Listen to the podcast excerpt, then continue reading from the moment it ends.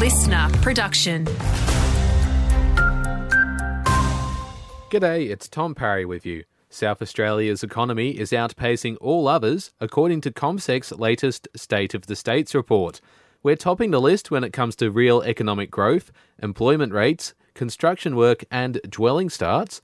And Premier Peter Malinauskas says for that to continue, what they'll need to do is invest in infrastructure and not just roads, but also importantly hospital and schooling infrastructure, which is what we're doing. It just takes time to build it, but we are doing it. Summer holidays are over, meaning it's back to school for SA Kids today. That can bring with it anxiety for both kids and parents. But education experts say as long as we keep calm and set routines early, we can all feel a bit less stressed. Meantime, La Trobe Uni's Dr. Kate Lafferty is encouraging parents to take a glass half full approach. Getting in the car at the end of the day, or when the child gets home and asking, What did you do today? and they end up saying, Oh, nothing.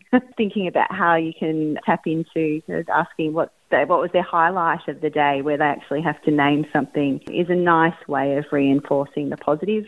And the teaching sector is apparently experiencing a man drought. New data shows a chronic shortage of male teachers seems to be on the rise, including here in the southeast.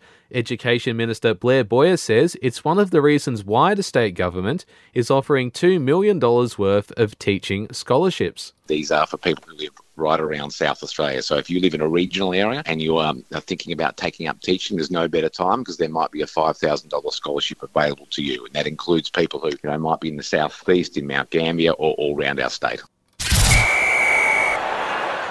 To sport now. In local cricket, round eight of the Mount Gambier and District season wrapped up on Saturday. Among the winners was West Gambier beating South Gambier by an innings and seven runs, the latter being bowled out for 175 in their second innings.